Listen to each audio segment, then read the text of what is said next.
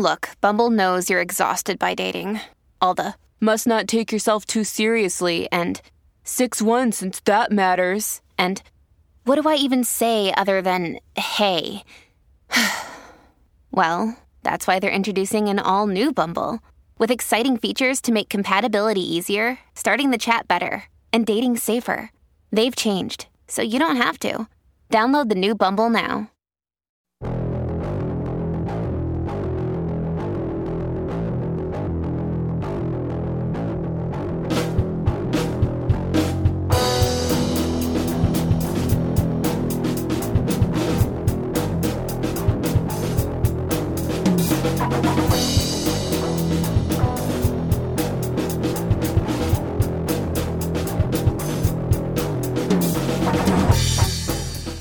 Welcome to The Watching Dead, the officially unofficial podcast for The Walking Dead on AMC. I'm Jim. I'm Aaron. And today we are back for the final episodes, kicking it all off with 1117 Lockdown. Uh, Aaron, does it also feel to you like it has been five years since the last chunk of episodes? It's been a minute, yeah. Feels like uh, you know, with the whole hot D T Rop situation, uh, mm-hmm. times the flat circle, uh, a week is a year. Yeah, it, it could be about that long. Yeah, uh, especially. I don't know about you, but I, I was totally lost coming into this. I don't remember basically anything about the last two chunks. Oh, see, I, I, listened to the last few podcasts we did uh, leading ah, up to it, and it got it, it, got me back on track. And then also the uh, previously ons, they had a super previously on, so I felt like I was pretty pretty connected. Did they? I thought the previously on was garbage. It was like 15 seconds long for me. It's like huh. Lance at out at like the burning hilltop building, and then yeah. that was like there were maybe with the context of our final was, few podcasts. So like yeah, I kind of yeah. felt like I was in on the the storylines and whatnot. I, I I can't remember who shot him in the face. I know Hershel was involved in that scenario, and like Lance went at Hershel pr- like big time. And Daryl mm-hmm. did Daryl get him? Oh shit! You're gonna ask me specific questions? Eh, yeah, yeah. I I probably shouldn't. Uh, I I know like yeah, he was pretty pissed at everybody. Leah's like not dead. She's out there somewhere, right? Because Daryl shot at her and she ran away, or did she finally? Did he finally I kill thought Leah's dead? Dead? Yeah. Okay. See, this is this is the thing. Why was none of that in? If they were going to bring that topic up like directly in this episode, why didn't they put that in the previously on? This previously on was garbage, absolute garbage.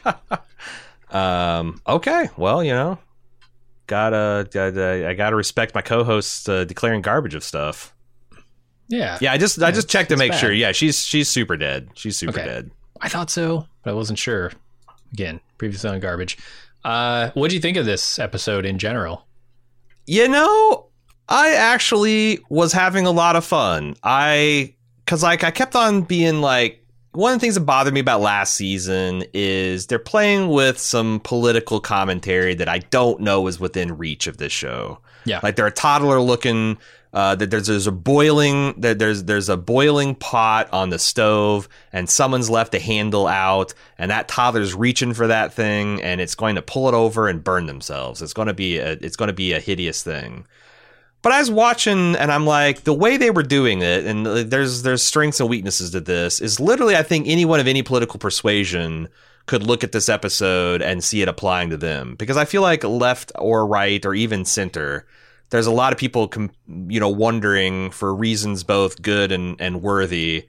When would it be go time? When when do you go from like sure. lawful protest to riot to just like no fuck you, we're not going home and we're going to invade the Capitol building and we're going to set mm-hmm. up shop and demand answers. And I'm like, is this show responsible enough to kind of play with that toolkit? I don't know, but I, I do feel like it's like I thought it was very one sided and I don't know. I, I feel like it was a little, a little bit more broadly applicable, and it's going to be interesting to say the least to see if this show can say something interesting about that. But I, I thought the characters are cool. I like seeing these people kick ass. I like seeing the worm turn on the Commonwealth. Um, I thought Negan was particularly good. A lot of things, um, like you know, this is how the show operates. Like I had big problems with how they handled the Negan Maggie reintroduction. Mm-hmm. Totally. I thought I fumbled that ball a little bit. But where they're at now is exactly where they need to be, and Mhm. like uh just you know like i remember they used to have bad blood because of course they had bad blood and they got resolved because negan's pretty good with kids it turns out and maggie knows that's something she and, and, and everything's even though they they kind of fumbled the ball now in this last season it's set up to where it's working really well like him and Sure. carol him and maggie i'm really really digging that uh, I thought the action scenes were pretty good, with one maybe notable exception.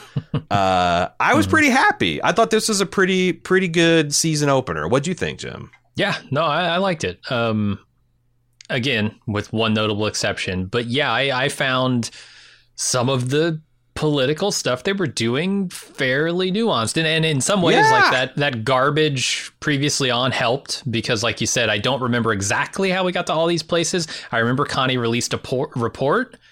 And apparently, uh-huh. everybody just took it at face value and was very pissed off. So Yeah, I, I feel like they're not. They're maybe giving a little too much credence to the the faith people have in the mainstream media nowadays, and maybe that changes in, when you only have one outlet and uh, there are fewer lives, and so one. And that's the other thing. Like the government killing one person has never moved a damn ball at all Right. on those fronts. So right. they have to kill dozens, hundreds, thousands, And they have. They established that like maybe there's something been rotten in Denmark. Perhaps, there's been more and more people being kind of like aware of it, but not being able to put their finger on it. And then you have this expose that just drops and kind of lays bare everything. And like the list. maybe that's not the unvarnished truth, but like, damn, this makes a lot of sense and is really jiving with like some of the stuff, other fucked up stuff we've seen in the society. And we don't trust the Miltons anymore. I, I thought it was, I thought it was pretty good. And you know what? And I like Sebastian being more afraid of his mother than the people, right? He's like so in Yeah. over his head on the politics of all this. He's just Yeah, like, yeah, mommy's to be mad at me. Yeah, he's such a fucking. I hate that guy so much. It's so Uh, great to see Negan. course. Like, do I know who you are? Do you know who I am? Like, yeah, yeah. give me my baseball bat, damn it. Um, I also really thought that the prologue montage, kind of reminding us of where we've been, and I don't know if this counts as my Rick appearance that I was counting on. yeah, uh, score one. The, the, yeah, this this Uh-huh. flashback. But I thought that you know, like showed like it was really particularly good at how they showed like all the good people about um, you know that that we had some people that united and made found families together and others gave into darkness and we have a Shane and the governor and Negan and Alpha montage and all the shitbirds that we've seen over the year um, and that final thing that Judith was saying is like, you know, but that was a long time ago and it's also now, but will it be tomorrow? That's pretty fucking awesome. That's a great way to start this final season. I, I was kind of confused by this montage because it is all flashback stuff, right? And and AMC has a history of doing like these weird bumpers of like, okay, we're gonna make this strange kind of content and just kind of throw it in here to hype you up. I didn't know if this was actually a part of the episode or if this was one of those weird AMC bumpers that was like, remember all the things we've been through as we go into the final season. I, I really couldn't tell, and even on second watch, I couldn't really tell. Hmm. I think it's part of the episode. I think it is, yeah. I think it, it's, I will only know when the DVDs slash Blu-rays are released. which means you'll never know because there's it's not like Yeah, you've got yeah. those pre-ordered on Amazon. Fair. uh, but yeah, I I did like that too. Whether it's part of the episode or not, it was a nice flashback trip through memory lane Got me Um, hyped. Got yeah. me hyped. for sure. So I guess we're already in the recap, but let's go over to the recap. We'll be right back with more Bald Move after this brief pause. Hey, it's Kaley Cuoco for Priceline. Ready to go to your happy place for a happy price? Well, why didn't you say so? Just download the Priceline app right now and save up to 60% on hotels. So, whether it's Cousin Kevin's Kazoo concert in Kansas City, go Kevin, or Becky's Bachelorette Bash in Bermuda, you never have to miss a trip ever again. So, download the Priceline app today. Your savings are waiting. To your happy place for a happy price. Go to your happy price, Priceline. Wyndham Hotels and Resorts makes travel possible for all. Whether it's the long haulers looking for a great cup of coffee, a roomier rest for the on a whim road trippers, or a place to make summer memories with the whole family. No matter who you are, where you're going, or why, with 24 trusted brands to choose from like La Quinta, Days Inn, and Super 8, your Wyndham is waiting. Get the lowest price at wyndhamhotels.com. Restrictions apply. Visit website for more details. And now, back with more Bald Move. We start off with Judith telling us stories that she's heard about the beginning of the apocalypse. This is the some, you know, survived by making found families, others gave into darkness, that speech.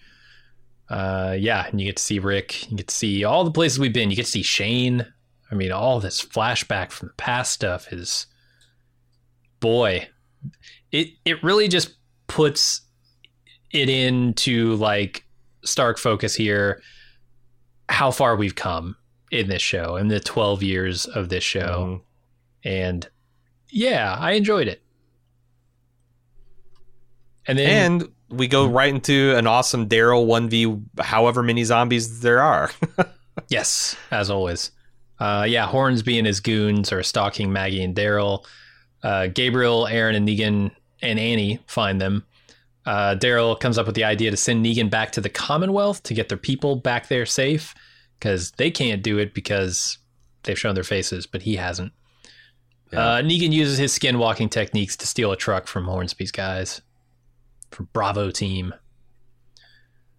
I was shocked well, I, do you have anything you want to say about the, the beginning of this scene where they're all chatting? Um, I mean, it's, it's, it's like I I liked how you know the gang's back together and they just make a point of how badass they are because you're going against these are I think yeah. the elite of the Commonwealth and Daryl knows it better than anybody because he's been part of this team. And they're like, yeah. man, there's a lot of people, and uh, Daryl's like, it don't matter, gonna take them out one by one. And I'm like, I kind of believe them. Like, even if they just have knives, they're gonna fuck these guys up. Yeah. Um, but they, have done a very bad job of making me fear any of these Commonwealth goons. This they Bravo are very stormtrooper. Like you got Mercer's Darth Vader, and uh-huh. everybody else is star- stormtroopers wearing styrofoam armor and the worst kind of shots. Yeah, yeah. They're, they're but idiots as far as I can tell. they did a good job of like regardless of how you felt about the, you know, listening to the podcast and the previously on, like telling what the stakes are in case you've forgotten. That you've got these people that are being mm-hmm. hunted by Hornsby who's running this kind of shadow outfit that Pamela Milton may or may not be aware of. And they're trying to find, you know, Daryl and Maggie and uh and Gabriel, Gabriel. and Aaron yeah. But the da- and, and they can handle them no problem. But the danger is they have their hostages. They have the people that they love mm-hmm. back at the place. And, you know, them kind of soberly going through. It's like, well, you know, uh, we're gonna have to trust. You know, we got Jerry there, we got Carol there, we got Z- Ezekiel there, we got some we got some studs back at home. We'll have to trust them to handle business. But yeah. you know, realizing also that Negan is a kind of unknown quantity that he can go there and not you know instantly be suspected. I thought it was like I said, this is a pretty well yeah. thought out, well explained, right all the cards on the table plan that they're going to run. And it shows you the danger of of or the contrast in stakes for the people who have given into darkness versus the people who have made found families because Hornsby doesn't have that person you can go back to and threaten if yeah. he's ever in a situation. Uh, yeah. It's only because they've made connections that they have something to lose here and it's a disadvantage for them in some ways, but an advantage for them in others. Uh, the other thing is, I, I, said in the preview podcast, I was really hoping to see some epic zombie kills. You know, zombies eating people. I thought this first person being torn in half was pretty exceptional, but it's mm-hmm. just the it's just the hors d'oeuvre for the main course that we get later on this episode. There were some spectacular zombie kills this episode. Oh, yeah. I continue to wonder how people in full head to toe body armor get eaten, but when they get pulled sure. apart like crab rangoon, Jim, and that dumped was, into sweet and sour sauce. Yeah, I don't. I don't know how a man with the fully automatic rifle and in head to toe body armor gets overwhelmed by, frankly, any number of zombies. Yeah, yeah. But, no, you're not. You're not. You're not wrong. but you're it happened, wrong. and wow, the gore was amazing. That the, yeah. Apparently, the armor is just like tissue paper, though. Yeah, because they can tear right through it.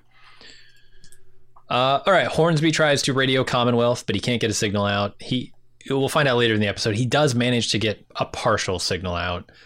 Um, so he sends one of his guys to go find a signal, and then gets attacked by Daryl. Uh, his guys move in on Daryl's position, but Daryl sneaks around them and steals their car. Uh, which I find hilarious because it's the second car they've lost. I feel like they should just steal all their cars because they're very good at it, and then leave them stranded out there and drive Yeah, back you don't to have to Commonwealth fight and them get their people. Yeah. yeah. Yeah, you just drive them out to the middle of nowhere and then just go home. You know, with Uh-huh. all their all their have Hornsby try to explain that. Forget about all the machinations. just like your dudes, we just stole all their shit, man. They need to they They need to come be back just completely naked. They've stolen their body armor. They've stolen their rifles, their radios. just keeps getting worse. Yeah. Uh, Negan leads the Commonwealth troops on a wild goose chase in his stolen vehicle uh, until Daryl uses the other stolen vehicle to T-bone the one good vehicle I think they had left, and then Negan drives away toward Commonwealth. Uh, it's this is a really risky play for Daryl, right? He's got seatbelts and I presume airbags. It looked like a modern enough car that would have airbags. But Okay. Yeah, anytime you go wreck into somebody that hard, it's it's you're taking your life into your hands. And he does get his head busted open. It does look like he had his head Yeah. busted open. Yeah. I felt like it was risky. Also, where's the communication? How did they time this? Because they're not on the radio saying, "Yeah, I'm rounding the corner of Delaware and and Ball Why Street." aren't they though? Why do you say that? Why wouldn't they be? Because Well, they they, didn't show they showed they showed them stealing radios though, so they could have coordinated that. Well, they should have shown it. Show them what? Them coordinating or just they, Him just gotta, being gotta like, "I'm headed north." fucking hold your hand like a child, Jim. They show radios. They show a man coordinated attacking. radios. Sure, Yeah. sure. I guess I I'm supposed to just assume that they were talking, even though they show them driving multiple times and never talking. uh, yeah. So I guess yeah, it must have been planned. Must have been planned. Uh, and then we go back to Commonwealth, where there are protests happening outside Pamela Milton's office, the the the state building. I don't know. Uh, They demand Sebastian be delivered for his crimes uh, that Connie reported on in previous episodes, and the group tries to figures out figure out what to do. Um, but Rosita decides that no one's going to decide anything until their people get back. That's fair enough. Like that's kind of shitty to like make that decision uh, for everybody. Especially if the decision Um, is we're going to leave, you know, because then your people get back, and then where'd everybody go? Yeah, and it's like Uh, one of those things where if everyone decides to leave, like if half of them leave, half of them stay, the people to stay might be used as you, you do have to kind of get consensus on that. So I thought that's interesting. Also, Totally. Yumi, Yumiko transferred from the State. Department to uh, the Department of Justice. She's now the Attorney General, apparently. Did they say that? Well, I mean, she's like She's, she's, Pamela acting. Milton's lawyer. I know that. She's much. acting as if Pam, yeah, she's Pamela An- Anderson's Pamela Anderson's. she also needs a lawyer, but she's, Pamela she's representing her in a matter of a sex tape, and uh, Yeah. she's saying it's all lies. But you know, um, yeah, no, I, I I thought that they established that that was uh, that, that she was in the Okay. State Department before, and now she's the the lawyer. So I don't know. I think like they're they're playing pretty fast and loose with because like that's the other thing is Yumiko's an outsider, and Mm-hmm. now I feel like she's like number three or four in the whole damn government. And I want to say they didn't show us any of that. I could be misremembering. Did they show us? I thought she was out the entire last chunk of episodes. Am I wrong about that? Yeah, pretty much. Uh, she her brother was in there, but he's kind of like running a terrorist cell, low key, and I guess he was in a lot of trouble. But Hornsby got him out of it. So I don't know how much, but still, I, I just thought it was weird that. Yeah, but yeah, her. hmm. I, yeah, I, I still with, the amount of time they've been here, which isn't a lot. I think it's weird that they're that, that she's in this high of a position. But it's might be a keep Dead. your enemies the least of closer. its sins. Sort of, sort of thing. Like uh, keep keep that unknown quantity close by. Keep an eye on it. Uh, But she's like, she but that's the thing. It's like she, they never mention it. She mentions all kinds of reasons why she shouldn't trust her. Like, well, you're Connie's best friend. Also, I didn't know who the fuck you were until like six weeks ago. Like they're like they. Yeah. I just feel like they could have made her seem like uh, Yumiko is taking advantage of this crisis, which they kind of did. She like steps forward, and while Pamela's kind of like flop sweating in front of the crowd, she kind of like you know, says all the Mhm. smart things like, "Oh, we're investigating and we're gonna keep you in the loop. We're gonna be fully transparent," and like all those But she was all that, already all by that bullshit that the protesters love to hear, so they can just go home and, and go on with their lives. But uh, right, placating the crowd. yeah, placating the crowd exactly. Yeah. Uh, But, Uh, but Pamela's fucking lost in the sauce. She's like, Uh, the report is lies. My son couldn't have done these things. He's a nice He's young man. boy. Like, no, that, come on. Come on. Nobody believes that shit. no, Uh, no, those are the kind of platitudes that don't work. Mm-hmm. Um, yeah, uh, Mercer's troops show up at this protest too, and he gets called away to processing, but tells Rosita she's gonna have to suit up because today's crazy. Yeah. Uh, I had a real problem with the subtitles in this scene because I was watching with subtitles, and then they Mm-hmm. do the ASL subtitles, and they just overlap. I know, dude. I had to I had to watch it. I had to back it up and turn off subtitles and watch it, and then yeah, yeah. But uh, they were ta- they're saying that um, you know Connie was pleased. This is a journalist's wet Mhm. dream. She is she is generating change. This is what change looks My like. God, Kelly, every report that came out of a journalist did this. yeah. Wow.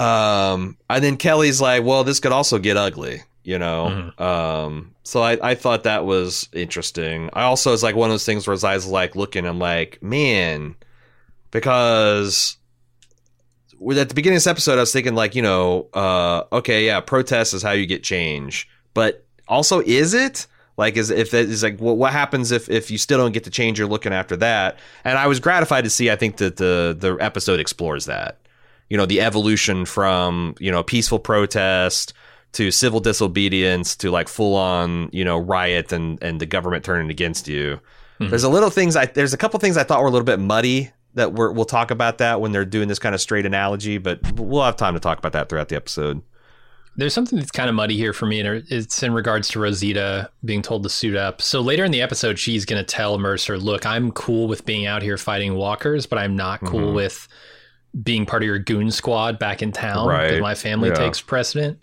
yeah uh, precedence." But he tells her to suit up, and the the walkers have not been indicated at all yet. There, there's zero indication that what they're what she's going to be suiting up for is walker fights. So she just kind of agrees to suit up for this protest crowd control stuff.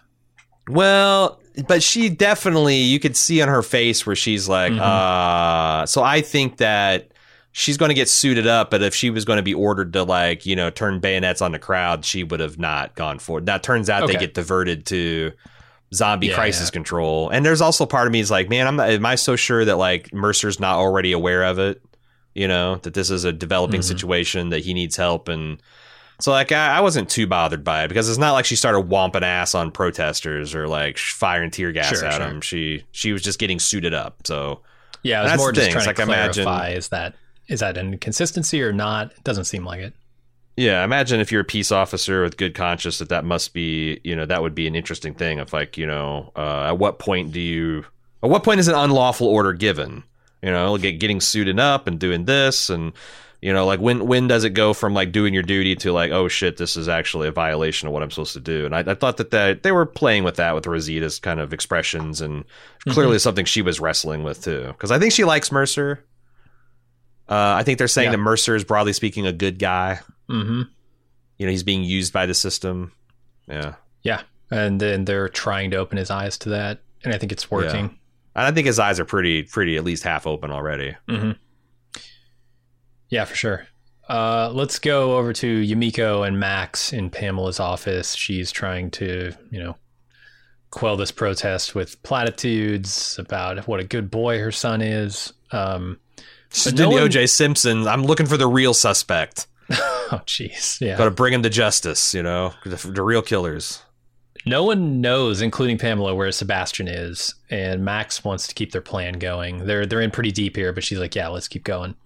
hmm hmm Um, yeah, and we find out, you know, Yumiko is kind of in on this plan, and she's in with Pamela Milton, though though you know working against her. Yeah, we'll get to more of that. Mercer interrogates Negan, who has shown up and asked for him. Um, Negan says Daryl sent him and tells him what Hornsby's doing out there. Mercer won't let him in because of the rules, but Negan doesn't think that's a very good excuse, and we'll see later that he actually talked him into just letting him stroll right into Commonwealth. Yeah, I'll be damned. I, Yeah. I JDM is so good, man. I, dude, he, He- really he is makes- hitting a stride this episode. it, in all of his episodes, and, and I I see this performance, the back and forth between him and Mercer, and Mercer's also excellent. But I just think back to all the really great actors we've had in this show, and I think what a fucking dumpster fire this show would be without that. It's been the Oh one consistent God. thing where everybody who's been on the show has brought their A game with their acting. The one thing that keeps this from being uh, the shittiest sci-fi series you've ever seen is the talent of the actors and the visual effects or the practical visual effects because I, I think the cgi department's a dumpster fire Oh, sure, Um, sure. but yeah like the the practical zombie effects and the quality of the actors that they like the one thing they do spend money on is people Mm-hmm. that know how to fucking put on a scene and jeffrey dean morgan is always doing exactly what is called for him in this episode Yes. and and the and the, the lines they give him, like he he's got so many colorful things to refer to um uh Hornsby and his goons, like shithead and the Dickless Brigade. uh this suit this suit and tie asshole and his clam and his clamshells. Like it's I, I, yeah. it's really funny. Really funny. It is. It's great, and and JDM is crushing it, and and making everybody else look even better with his performance. Be, is that a good punk rock band name? Shithead and the Dickless Brigade. yes, it is. Doesn't sound very punk rock. But Uh, but yeah, that's that's pretty much the extent of that scene there. Um, then we go to babysitter Carol burning breakfast and looking over surveillance photos. She sees a mean-looking guy walking through the protesters toward them and hides the children. Mean-looking guy who I- I I'm think pretty sure he was in on- Calhoun. he, he's also in he was also in on the Eugene, Eugene operation with the fake Stephanie. Yeah, So but I- I- fuck me if I remember him. Right. I vaguely remembered it, but but yeah. His name's Calhoun, in case anybody cares. Uh, he enters Daryl's house, which is where Carol is babysitting here. Uh, he doesn't find anyone because they're all hiding in cupboards and on the window ledges, and but he does find a picture of Judith with Daryl, so they decide to check out the school. I'm just thinking if I'm a protester down there and I look up and I see a woman with a knife on the ledge Yeah. because she just looked out this same damn window and saw an entire crowd of people, right? If Uh-huh, anybody yeah. looks up, it's gonna look so weird. Yeah. Well, I, I think that's one of the things that they're selling in this is that the rank and file citizen are kind of cool with keeping because like they know they're they're they're on well not all of them but a lot of them are on the bounce enough that they understand the government's doing some shady shit and maybe Mhm. maybe they wouldn't take sides against a fellow citizen. Because that literally comes up later on in the episode. Like Jerry gets caught Yeah. dead to rights, and you know apparently that woman you know plays ball. Yeah, yeah, but then there's you know the counterpoint with, um, well, it's not even a counterpoint. It's, you know, somebody shouting, "Hey, I, we've got Sebastian here!" Well, but that's again that's Look, because look, they're nobody they're, cares. That, that that but that's also like that's uh that's a government target. You know that's not ratting Yeah, on a citizen. That's No, like totally. hey, this is the head asshole. Uh-huh. Um, I really like Judith and Gracie doing the Jurassic Park. You know, hiding hiding from the Velociraptors in the kitchen Yeah. cabinets. That was pretty cool. I mean, we got Sebastian here. It was also spe- supposed to be a Jurassic Park reference. It just didn't work out. Sorry. Really? Yeah, it's supposed to be uh, Newman saying, "We got uh, we got Dodgson. oh, Dodgson. We got okay. Dodgson I thought here. you meant okay, cares. gotcha. You're you're you're, you're Jurassic Park reference. Gotcha. Because yeah. nobody does care in that scene. Like nobody Ah. goes, wait, I heard the name Sebastian, and somebody shouting, "We got him! He's right here!" that's true. No one ever even turns an eye toward them. It's crazy. Yeah, yeah. They didn't get it. Didn't didn't get started before the cop shut it all down. Yeah. Uh, but you're right. Yes. Uh, this Carol hiding, the kids hiding in the cupboards. Yeah, it's all good. Um, Oh, in, in the transition to the next scene, there's a scene where the the ice cream shop is still open in the middle of all the civil unrest. And there's these people buying ice cream, and they are putting on such a stink face about oh my god, look at these people protesting. Don't that, I just want my rocky road. Like people just want to eat ice cream. I get it. yeah, they, sh- they but they showed the different strata of citizens. You know, like these are the, probably the well off, kind of like Mhm. busy middle class people. They're just like, God damn it, we got. you- Do you understand that six the six years ago we were running from horrifying flesh eating monsters, and now we have Rocky Road. Show some fucking respect. You know, they're very law and order types. These people. And you know how I know they're middle class, upscale kind of people? They're wearing wearing She's LL wearing a hat. She's wearing a hat. I didn't see any of those protesters wearing anything other than trucker That's caps. true. She's wearing this That's fancy lady hat. Fancy lady hat equals oppressor class. hundred percent. Yep. Yep. Uh, I I do want to say you might not have caught it, but these people work for Hornsby, um, and we know that because they heard the name Dixon on the radio, and and there's some dialogue in here that says like the only name I that came through was Daryl, Yeah. and that's supposed to be a callback to the previous scene where Hornsby tried to radio them. Yeah. Yeah. Yeah. Right. Right. It's it's pretty subtle. I I only caught it on second watch actually. Um, but yeah, I- I mean, if you remember Calhoun from previous episodes, then you might know that he works for Hornsby. But Makes sense. I did not remember him either. All right, uh, yeah, Jerry spots Negan inside the Commonwealth and takes him to Carol. This is the ice cream scene. This is the scene of Negan just kind of taking in the atmosphere of a bustling city environment, listening to a protest crowd. These are sounds he has not heard Yeah. since the old world. Yeah. I, I gotta imagine. I can't imagine how surreal that is. Right? You come from an outside, like encampment of a few dozen people, and suddenly you hear a city. Like a full on civilization. Yeah. Right in, in the throes of civil unrest. Yeah, it's like got to be mind blowing. It is. It is wild. And also J- Jeffrey Dean Morgan, when Je- when Jerry's uh you know says, "Hey, we're gonna go find Carol," and he goes takes off with the kids. Jeffrey Dean Morgan engages his hips and legs a full second before his head and shoulders follow. It's like glorious. It's like you know that like kind of Hmm. bob, but like a mobile. You know, like the way his like kind of recline and bounce, except for he was moving with it. Ah, Uh-huh. chef's kiss. No notes. Nice.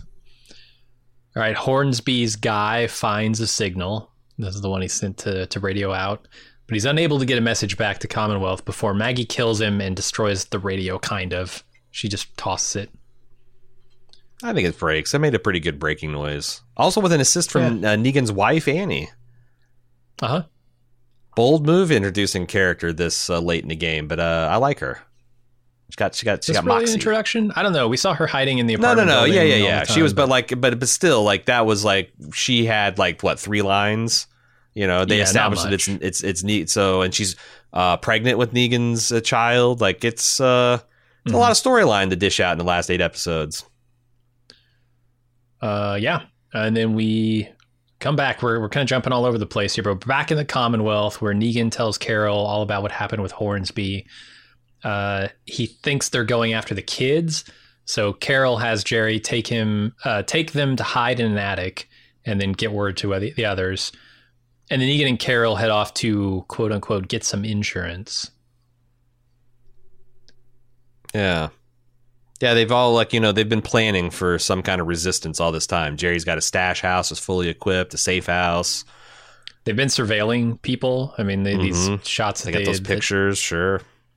Uh, they've been taking. Yeah, uh, they're doing a pretty good job portraying like the plan going on in the background, the wheels spinning there, or the the the gears turning. What's in the not yeah, showing like them figuring out like the Hornsby is exposed because Mhm. like if he wasn't, he would have already you know we would already be in deep shit. But he's playing it cool because he's coloring outside the lines, which lets us have and it like yeah, I mean, damn, this was this is some pretty coherent plotting from The Walking Dead in Mhm. season eleven C.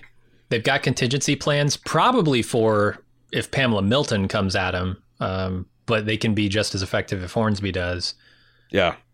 Yeah, no, it's good stuff. But uh, you know, where they're wanting insurance, they don't really tell us what that is, but it's going to become very Mhm. clear the next scene that they're going to look for Sebastian, the ultimate uh, trading chit. Yeah. So we go back to the protests where um, Pamela Milton comes out and they confront her. They want Sebastian, but she won't, or or more likely can't give him up because she doesn't know where sh where he is really. Uh, Yumiko steps in with the promise to find out what happened and to keep them updated, which seems to to satiate them a bit. Yeah, Pamela a lot better than Pamela's uh, hitting them with the Clinton. I feel your pain kind of Yeah, baloney. Uh, can we talk about Miko and how she went from like 27 years old to 45 in like a season? The way her hair is cut and the outfit she's wearing. Yeah. Yeah. She, well, she's, uh, domesticated now, man. She was feral before. Now oh, okay. So I mean, she's out there in that zombie world. Now she's in. She's back in her element. Domestication puts a lot of miles on the tire, apparently, because she's looking very, very, uh, uh, uh, yeah, like middle aged, like advanced middle aged PTO mom. Yeah, I mean, there's an age gap in that relationship with Magna. It's true. What are you gonna do? It's true. It didn't look as didn't look as apparent before she started, uh, you know, shopping at the, I don't know, fucking Kmart lady suit collection. I this is there's Uh-huh. there's something interesting. So it's like kind of slightly dated about. I think that's one thing they're more like. Pamela is wearing bespoke shit that like tailors are making up, and like the middle class is wearing off the rack fashion that was scavenged but Mhm. nice. You know, Yeah, but it de- it does it does look uh, like something she threw together from the Goodwill. their polo shirts and their fancy lady hats. Yeah. uh, so yeah, Yumiko, uh, like I said, steps in. Pamela asks Yumiko if Connie might have written the report about Sebastian, and Yumiko just fumbles this fucking ball. Like, you just gave yourself away saying, nah, she couldn't have had anything to do with that. You say, maybe, but I haven't talked to her in a while. Or you say, she might have. I don't know. Well, then as, as soon as uh, all again, this isn't a public facility in front of this whole crowd, and Pamela like turns her back on her, and um, Yumiko starts making these crazy faces, like "Oh God, I can't believe what if," I, uh, and I'm like, I keep on waiting for someone to be like, "Hey, a spokes lady making faces," like you know, she hates uh, you. She hates yeah. you. Also, Yeah, there's a crazy lady on a window ledge with a knife. What are we doing about that? We got we got Santa Claus's wife out there with the kitchen knife, and, and your spokesperson making eyeballs at. Yeah, no, there was. uh Keep it together, Miko. Come on, come on. Yeah, yeah. Put up, put up at least a little bit of a front here. Get some your Uh, poker face going, Lady Gaga. Come on. And Pamela, obviously, you know, catches on to all this that even her own team is not on her side and goes outside, sees some graffiti and radios for a B14, which I think is just a vitamin shot, her weekly vitamin shot. Yeah, uh, for sure. or it, it's sure. her next move in her play by radio battleship game that she's been playing against Eugene. Mhm. Yeah. Or maybe it's her favorite combo at the Commonwealth McDonald's. I don't know. It's a B14. Can I? So so B fourteen clearly is the lockdown. Yes, of course. Did you think a little bit muddied the waters that there is apparently an actual zombie crisis? No. No, here's what I think happens. I think they wrangle zombies. They Oh, send them really? in. I think Pamela Who's wrangling?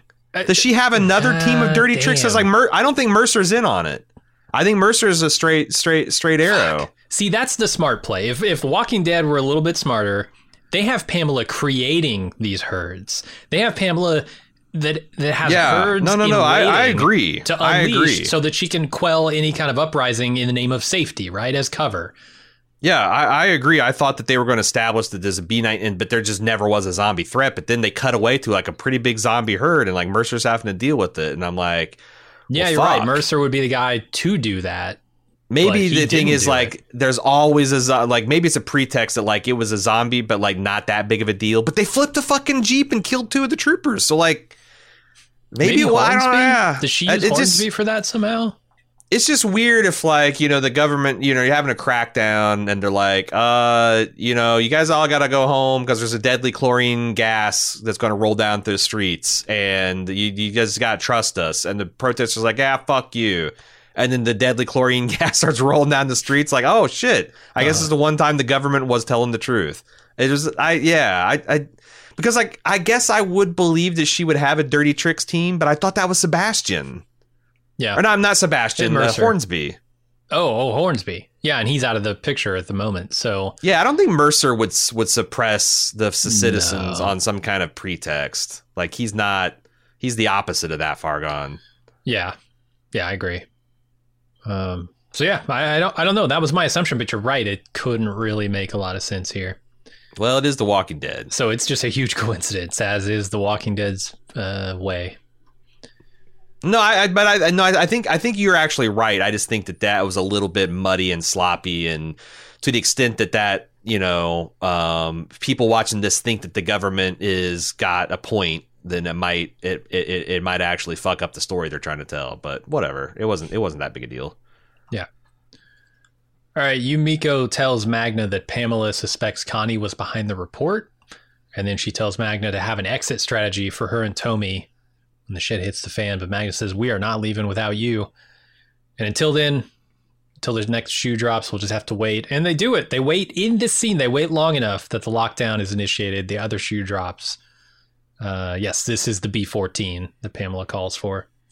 They haven't co- co- codified, codified, which means that this is something that happens. Well, not necessarily something that happens regularly, but I think Pamela mentions they they've done this many times before Probably in a later scene. I mean, of course they have. It's a zombie apocalypse. There's the, the just like you might get a you know a hurricane warning in Florida. It's you know th- Yeah. th- there's there's herds. Then they they they pose threats.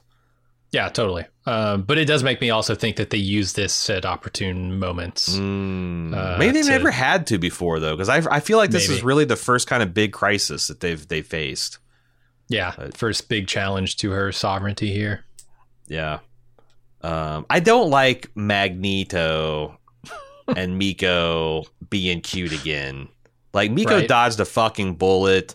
Ma- Magneto. The reason we hate you is not because you're stubborn. It's because you're fucking stupid and you like selfish. decide this Yep. and selfish and you decide to steal on your own recognizance half the uh, uh, of settlement supplies and stash it away and Mm-hmm. you know violate the get everybody in trouble like it's it's yeah and You're trying to make this cutesy ah All Yeah, all the things, all the weak qualities that that people are hated for, you have them all. yeah i don't i don't i haven't forgotten i haven't it's been a while but i haven't forgotten all your bullshit And the one good quality you have is you like to fight. Is that a good quality? I don't, Yumiko seems to think it is. mm. Uh, but yeah, it's I don't know. I'm I'm with you. I'm not on board the Yumiko and Magneto train. And it's like you never seem to mind. Are you kidding me? I remember like three separate fights about how much she hated this bullshit about you, you know, and you eventually broke up. Does this ring a bell? Don't let her back in, Miko. Don't let her back in. It's a trap. It's a trap. She's appearing reasonable so she can rope you back into her bullshit. uh, You're a competent bow you're a competent bow woman and a highly trained lawyer. You don't have to put Uh-huh. up with this shit from an ex-con. I agree. All right, walkers head toward the Commonwealth. One of Pamela's guys, whose name is Henderson, we'll find out later, tells the protesters that there's a herd outside and lockdown is in effect, so they need to disperse and get to their houses. In the crowd, Jerry and the kids are spotted by mean-looking man, uh, Calhoun, and they lose him with the help of the crowd, though. Yeah. There's a consistent theme here that like sometimes you just have to in situations like this you have to kind of like rely on the goodness and trust of your neighbors and community. Uh Mhm. you know that you can't you, you, you can't do it alone. You need accomplices. Uh I thought that was kind of cool. And I don't feel like this is a pre-planned thing where everybody knows the go code, right? If somebody comes up, if you see Jerry and he says we're being followed, that you step in and and intercept. He's just like No. These are people with common cause, and he says, yeah, cuz they're all at the protest. That's the key Yeah. thing. You know, you're not you're not running in the ice cream stand people. These are all people who are like Right. fuck the government, fuck the Miltons.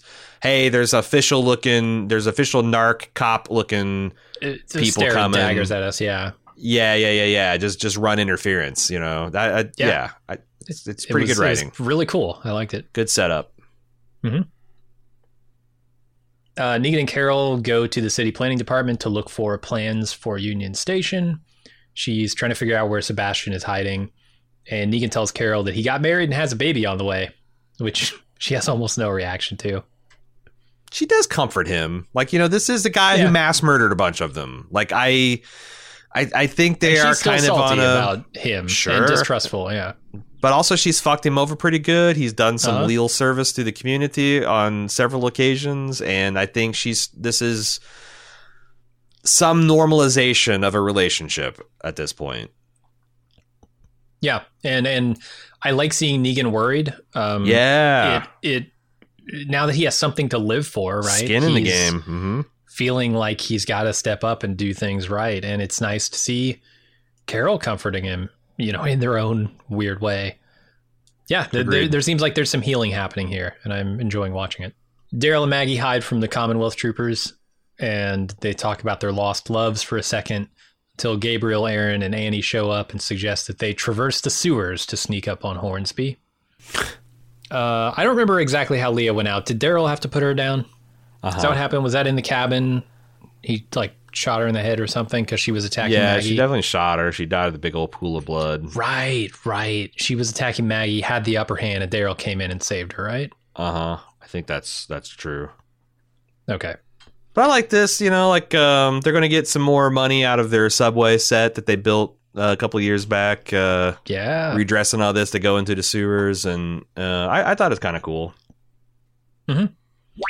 We'll be right back with more Bald Move after this brief pause.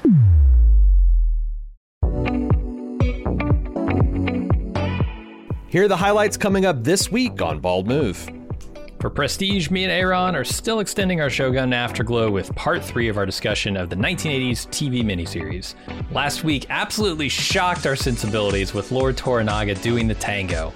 What delights and horrors will await us this week?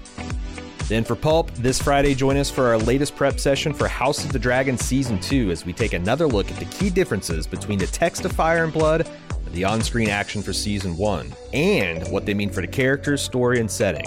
Get your Valyrian steel sharpened for the new season. You can find these and many other great podcasts by searching for Bald Move Pulp or Bald Move Prestige in your favorite podcast app.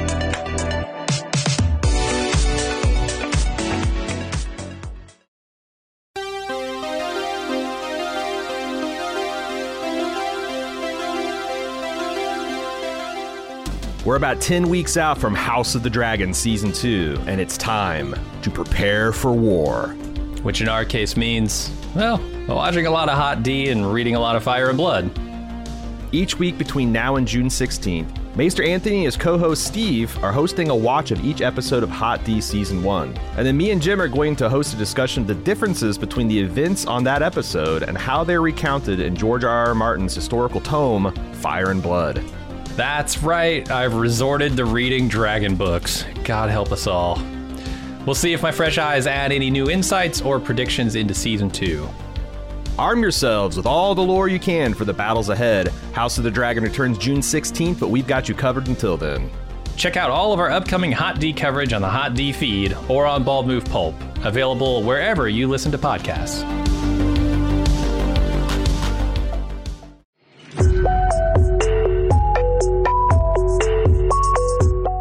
Hey, it's time for another season of Why is Mr. Feeney a Car?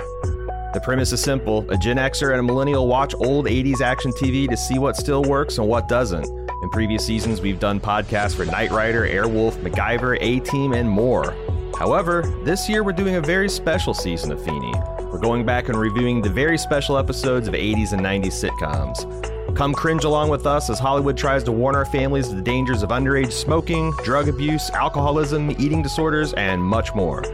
We start out with the episode of Boy Meets World where a high school kid gets sucked into a cult. Worlds collide as the Mr. Feeney finally makes an appearance on Why is Mr. Feeney a Car? Join me and my buddy Jay each week for episodes full of nostalgia and secondhand embarrassment. And don't worry, if very special isn't your speed, we've also got some all time classic Knight Rider episodes to close the season with. Find Why is Mr. Feeney a Car each Wednesday on Bald Move Pulp starting April 3rd.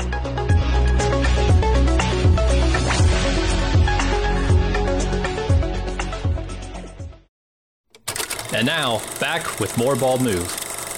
Jerry moves the kids um, onto a fire escape as he's trying to hide them, and mean looking man has an idea where they are because Jerry can't keep from kicking his feet, raining down straw and pine needles and shit on, on the guy.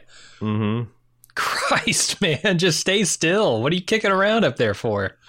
if it was a kid, I'd understand it, but He's a Jerry, big body. He's got to make. He's got to make himself small, man. He's got to got to wiggle big around until he makes himself sit small. still. I I refuse to believe that big body comes with herky jerky motions.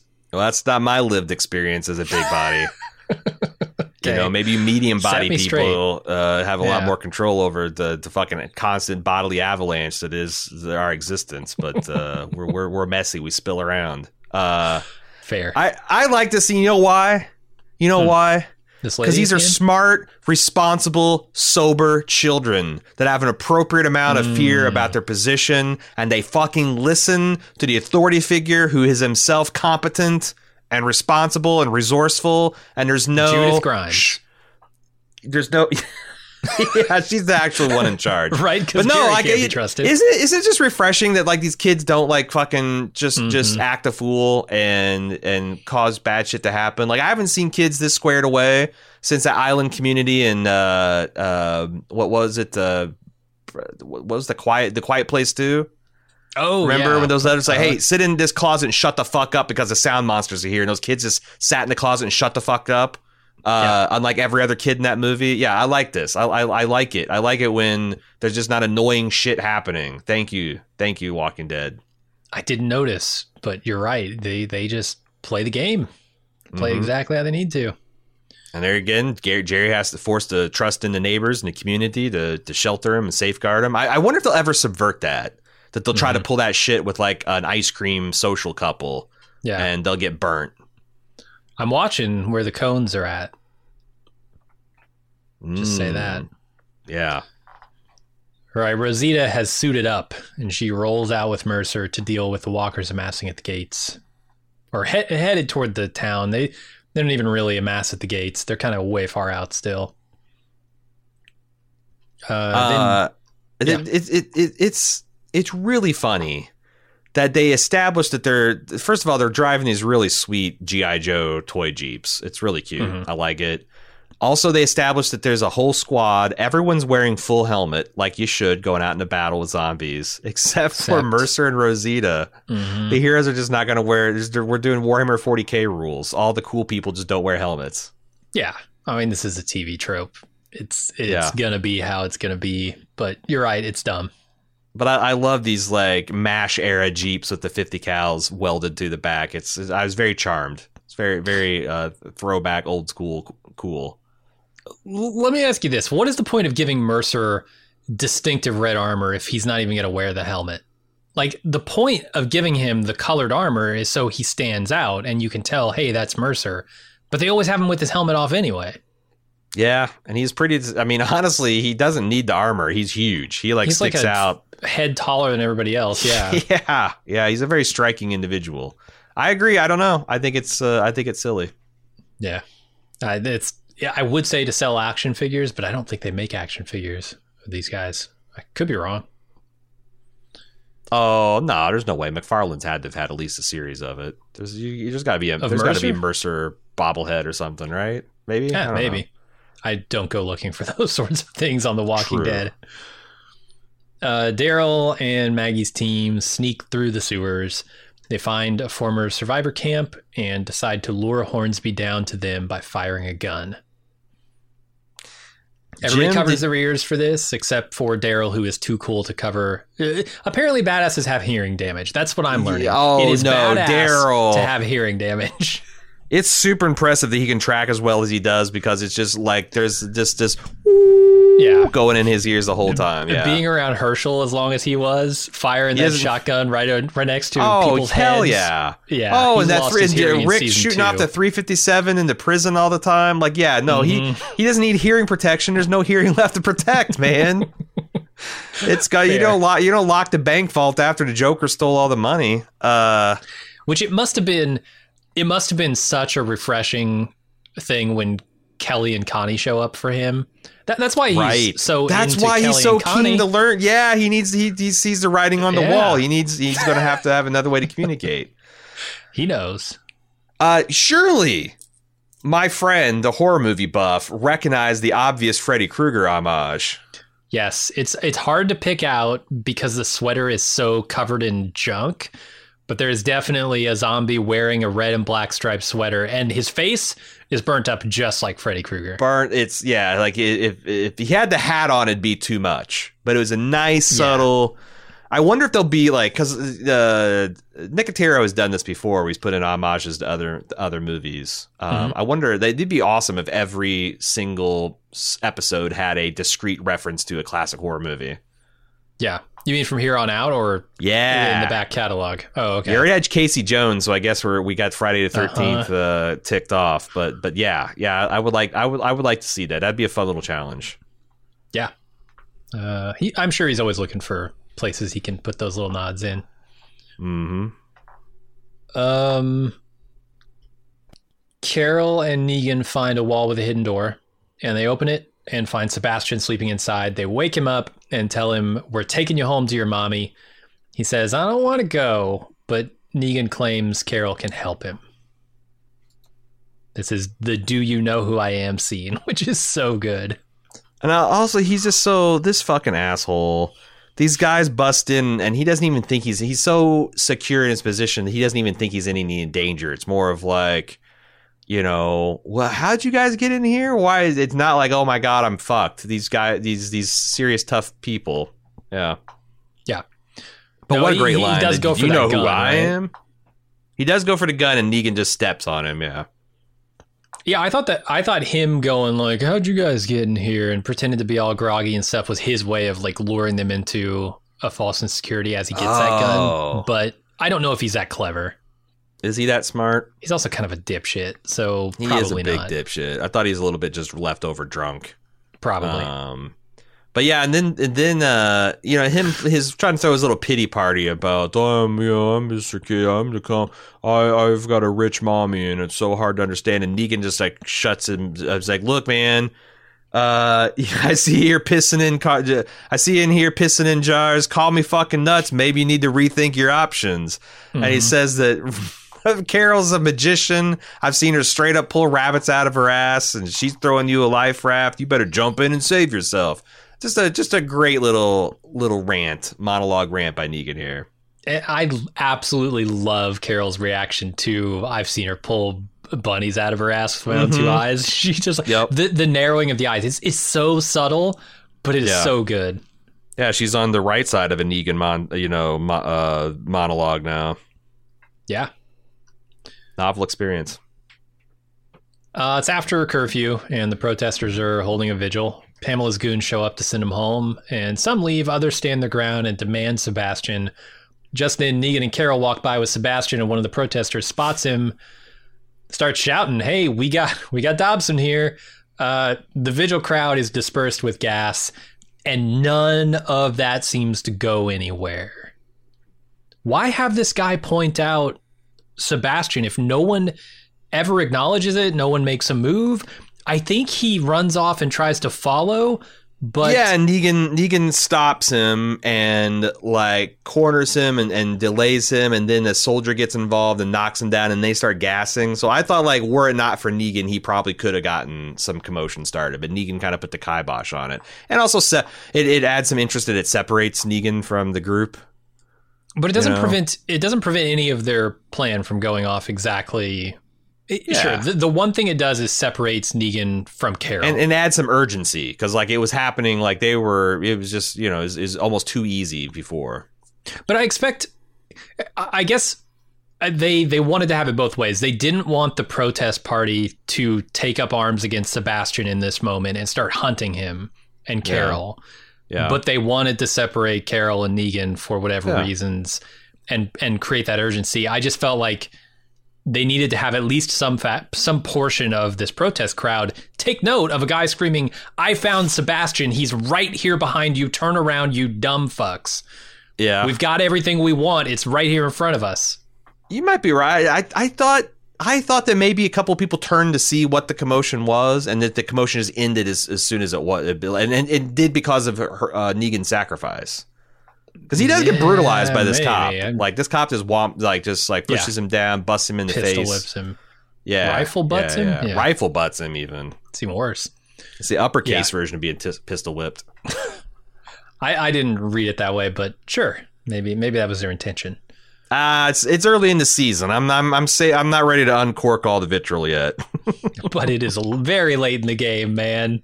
If we're not uncorking vitriol after 11 seasons, I don't know what to do. Oh, I'm saving it. I'm I'm saving it, saving it in the fridge, just cooling it down. Oh yeah, it's gonna be vintage vitriol, Yeah.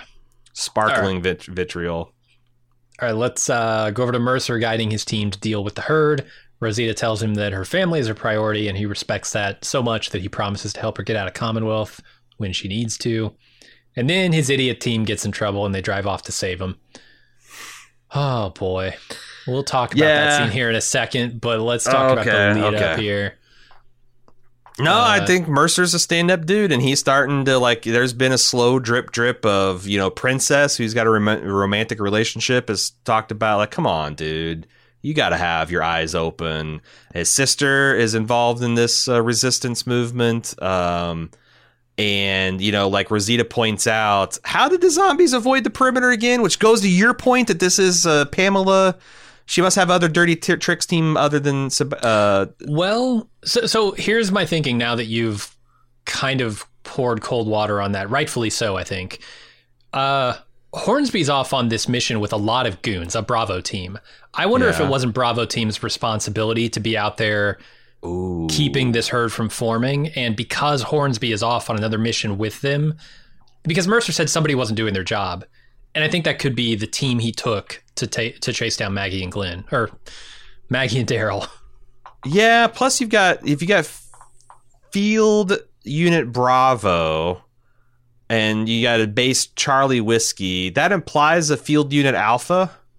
Okay, yeah. So there probably are multiple dirty trick teams that are that are that are maybe under Hornsby's collective command, or maybe they're under other people's collective command. Uh, because even yeah, even Hornsby had that crazy ex CIA guy that was Right, kind of like his dirty tricks guy. So yeah, there, there probably is. She's got other people that she can call. She could, or it could have just been a gap in their defenses because Hornsby was out with Bravo team.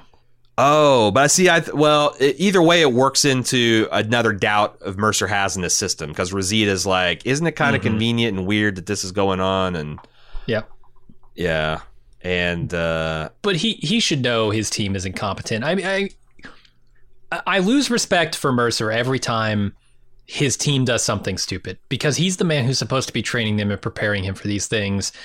And he's like, "Oh, somebody wasn't doing their job." I'm like, that reflects poorly on their leader, frankly. Uh, Yeah, and you're their leader, true. Mercer. And my God, let's get to this next scene. The, the the continuation of this scene. Mercer and Rosita show up to help thin the herd.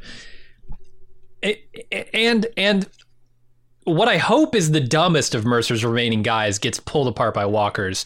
Because if he isn't the dumbest, then uh, your team is doomed, man. I don't know whether their that that dr- their driver was Lori Grimes in disguise because yeah. they, helped. got so that, that, what's so great said- is we, we they, they talked. said Jesus take the wheel, and Jesus was busy, and so he sent the ghost of Lori Grimes to take the wheel instead, and it, she put it in the ditch. Uh, I'm here to burn pancakes and flip vehicles with no obstructions, and I'm all out of pancakes. Yeah, no, I, yeah, I, I, it's it's crazy because they also have like we've we praised about you know that they got these new drone technology that gives them these really impressive kind of like uh, crane shots of the surrounding. They've used great effect, and they do this here to set the scene, and you can see that unless they flipped over like a sagebrush. This is the flattest, most unbroken, unchallenging in a four wheel drive vehicle to completely fucking flip it over. No zombies around. It's not like they stopped and the zombies started rocking it. They just flipped this thing over in good visibility, perfect weather, excellent driving right. conditions, four wheel drive. I, I I've got a hypothesis.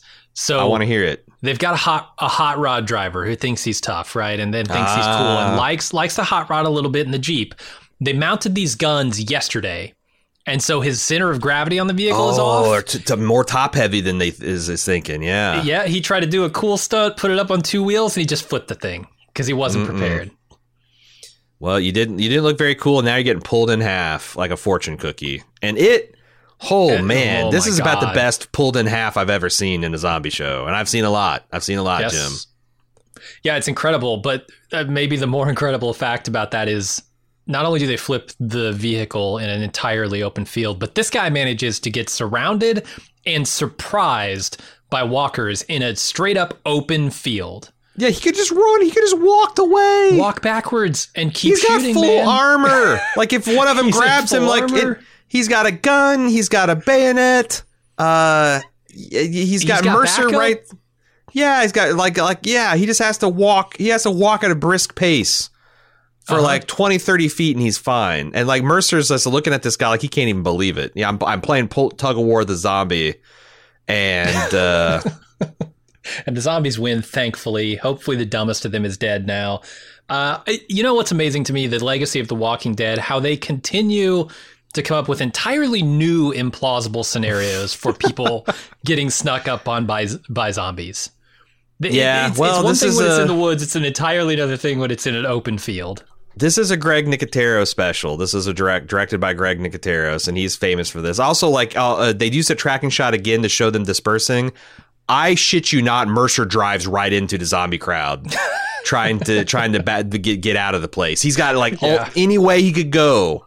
There's like out of 360 degrees of movement ahead of him, like 35 of those degrees are obstructed by zombie. He drives right in that arc, and they cut it. But like, yeah, I think he's just gonna get hung up on zombies. jesus Uh, maybe he's relying on rosita he trusts her so implicitly that eh, she'll Yeah. take him out she's got the, the 50 cal uh, the other 50 thing cal, the Rosita on the 50 cal. Oh, go ahead. It, it's cool. Uh, I agree. I think you're about to say it's pretty awesome. Yes, It is, but you want to talk about hearing damage. Mercer's Oh wearing no God. hearing protection, and she is firing that thing off inches right from over his, his head. Yeah. And also, while we're bagging on things, the digital squib effects, not great. Oh, Some- aren't they? I didn't notice. Oh, and in the broad daylight, they just don't. They they looked really bad. Um, I, I kind of wish they would use. I know it's there's probably safety concerns, and a whole bunch of other stuff, but like, man, sometimes sometimes you just can't you can't beat the the blood squibs firing everywhere. They look really good in a way Yeah. that these just don't. Yeah, look kind of purple, squibs. very Klingon blood from like Star Trek Six. It's not not Okay. great. Hmm. Damn, I didn't notice. Yeah. I, I will say two two good things here. Like you mentioned, this guy getting torn apart. I. It, it almost wasn't the fact that it was so gory and so cool looking. It was that they're stretching this idiot out and killing him. Because I, by this time, I had I really hated this guy. yeah, he deserved it. Turn him into long pork. That's what I want to see. Uh, and then the shot, the overhead shot of the drones, I thought it was a super cool shot. Like, d- despite Mercer driving straight into the walkers, I think th- showing the the herd split off and go after the two jeeps that are driving different directions was very cool. Yeah, And like it they're just gonna looks be. awesome. It did. It did. It looked pretty good. And then Mercer drives right into the the, the one front uh, that he just created. Yeah. So th- they've been putting that drone camera to good use, I would say. There's a lot No, of stuff I've- at Hilltop that looked amazing because of it. This looks great. yeah. I was thinking of that shot of them creeping through the the the misty moor in like what was that season Uh-huh. nine or mid season ten? Yeah, they, they've they've gotten some. Like I said, they've I, I they've really elevated their game with the drone stuff and the dolly shots and stuff like that. Uh, Mhm. Some sometimes it tells on them though. Yeah, the more clearly we see it, the more we know. Uh, Yumiko disagrees with Pamela over the lockdown. Then Carol and Sebastian show up. Pamela's pissed at Sebastian, but Carol offers Pamela another target for her anger Lance Hornsby. Yeah, she's just enabling this guy. She's hitting the bottle, right? You know, like uh, you, you, you never when times are bad, you just stay- sober. Save the save the drink and and the booze and the the mind altering substances when times are good. She's hitting the bottle, shocking Yumiko because apparently it's early in the day. Uh, she's also saying, "Oh yeah, maybe my son's a bit of a renegade." Uh, but so was, was his grandfather and uncle, and they became leader of men. And sure, his youthful rebellions are happening later. Yeah, this kid's not a teenager. He's like 27 years old. Right. And he's not a renegade. He's a dipshit. hmm Uh, yeah, renegades can get shit done. Uh, this guy can't do anything but but kill fucking housewives and other civilians trying Yeah. to steal money out of rich people's houses. It's it's crazy. Yeah. But again, somehow Yumiko has risen from the ranks of the the the newly liberated to being Pamela's top lawyer. And she's like, "How can I trust my top lawyer, who's friends, or my, my lawyer with the friends, who's the, the who's friends with the top journalist?" I'm like, "How can you trust your peer? You've known him for three weeks, man. Mm-hmm. Yeah, Surely there's other people in this office that you've been with longer and can write a press release. Like again, Yumiko did not do anything impressive. She did the No. bare minimum PR disaster recovery, cover your ass. We need some we need to stall for time press release. That that was beyond Pamela Milton. Of course, they never yeah, they never they never actually say that she's a great politician. She's just got great politicians in her family. Right. Uh, yeah, and he was kind of a shit politician too. He just kept getting elected. Mm, yeah, Right. well, we that happens in America from time Yeah, to time. yeah. True. Which I, I guess you know, keep continuing to get elected is the definition of a good politician. But Well, What are you or gerrymandered to fuck district, you know. well, yeah. Uh, senators get it done. Uh, Hornsby's guys in the final scene here go into the sewer and get ambushed by Daryl or by uh, a couple of the our survivors. Uh, then Hornsby ambushes them back, but Daryl triple stamps the double ambush by putting a knife to Hornsby's neck. I think they get quadruple ambushed here, and then the Uh-huh. episode ends.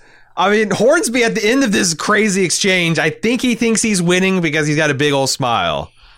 But he's got a knife to that yeah. smile. Like I he's, he's know. Daryl's about to give him an extra smile on his But yeah, neck. yeah, yeah. Daryl can end you right now. You might, Yeah. They might die too, but like, there's no way that you walk away from this without Daryl being happy, right? And Daryl will do it to help Judith, to save Judith. He will end you Oh, hell and, yeah. and his own life too. Yeah. I mean, he won't because he's got a spin-off show coming, but Yeah, I do wonder. I, I did wonder, like, what? How did this go so wrong for our heroes? Like, they how did they botch the? How did they botch The the, ambush, ambush? so badly? I feel like they're they're trying to tell a story here of of two very smart Competent people people, outplaying each other. each other. Yeah, yeah. Yeah. Okay. And, and they're doing an right. okay job of it. I yeah, thought. I think Hornsby's pretty smart. Uh-huh. He may, maybe he's, he's. I think he's definitely out of his element now. Mhm. And every time he loses pieces of his team, every time he loses guys like his uh, CIA friend, like he gets a little bit weaker. But he's still pretty formidable. Yeah. It is funny him charging in with his little 38 special six shot revolver. like he's got all these dudes in hulking body armor and you know high powered ammo and lots of it, 30 round plus clips, and he's just running around with this little Saturday night special. Char- charging in for, for first one into. I guess yeah, he's leading from the front. They're you not. yeah, they're not going to respect you if you don't put some skin in the game. Show Sure, them yeah, you're tough. You got to be wearing a three piece and be bringing a shoddy wheel gun. Sure. Uh, yeah, but that's that's where we end it. They're all they're the quadruple ambush. It's the ultimate Mexican standoff, I guess. Uh, down here in the sewers. Yeah. I'm gonna say it's a indeterminate ethnic or national origin standoff because I have no idea if that's offensive. But yeah, fair, uh, fair. I don't know Uh, either. Wa- hey, let us know. Watching Dead at baldmove.com Mm-hmm. if you'd like to send us feedback. I will say we are extraordinarily busy. We are running at maximum bald move capacity, and we will be doing so over the next two or three weeks. It's entirely possible we might do a limited run of feedback or none at all until we're on the other side of at least the Rings of Power, which we've got two more weeks of. Um, so it might be a week or two before we get to your guys' thoughts, but uh, go ahead and send them in watching dead at baldmove.com. And who knows if we have some time, um, especially in the first weeks, so why, why the coverage is getting going and there's not a lot, I might be able to fit it in into the end of the episode, but uh, no promises because like I said, I, oof, boy, we've been, we've, we've been super busy. Um, but yeah, well, uh, we already got another one ready to go. Uh, I think the plan is now that we're back to being a week ahead through the AMC Plus is that we're going to have these things releasing date and time of the of the the you know the AMC release when it's broadcast on television, I should say. Yeah. yeah. So be looking for our coverage of uh, season 11, episode 18, Sunday night. Again, one final time, watching dead at baldmove.com for feedback. Follow us on twitter.com slash baldmove if you want to stay uh, up on everything that uh, we're covering. Also, if you're a big fan of dragons and spaceships and zombies, consider following us on our uh, uh, uh, roll up feed or catch all feed for that stuff. Bald Move Pulp. You can search it uh, for that in your favorite podcast app. That way you won't miss any of our pulpy, fun podcasts. And uh, yeah, we're happy to be back. Can't wait to put this thing finally shambling into the grave. Mhm. I guess it will be shambling in the grave. It's shambling to us, and we're putting it down into the grave. Uh, we'll see you again Sunday night. Until then, I'm Aaron. And I'm Jim. Bye.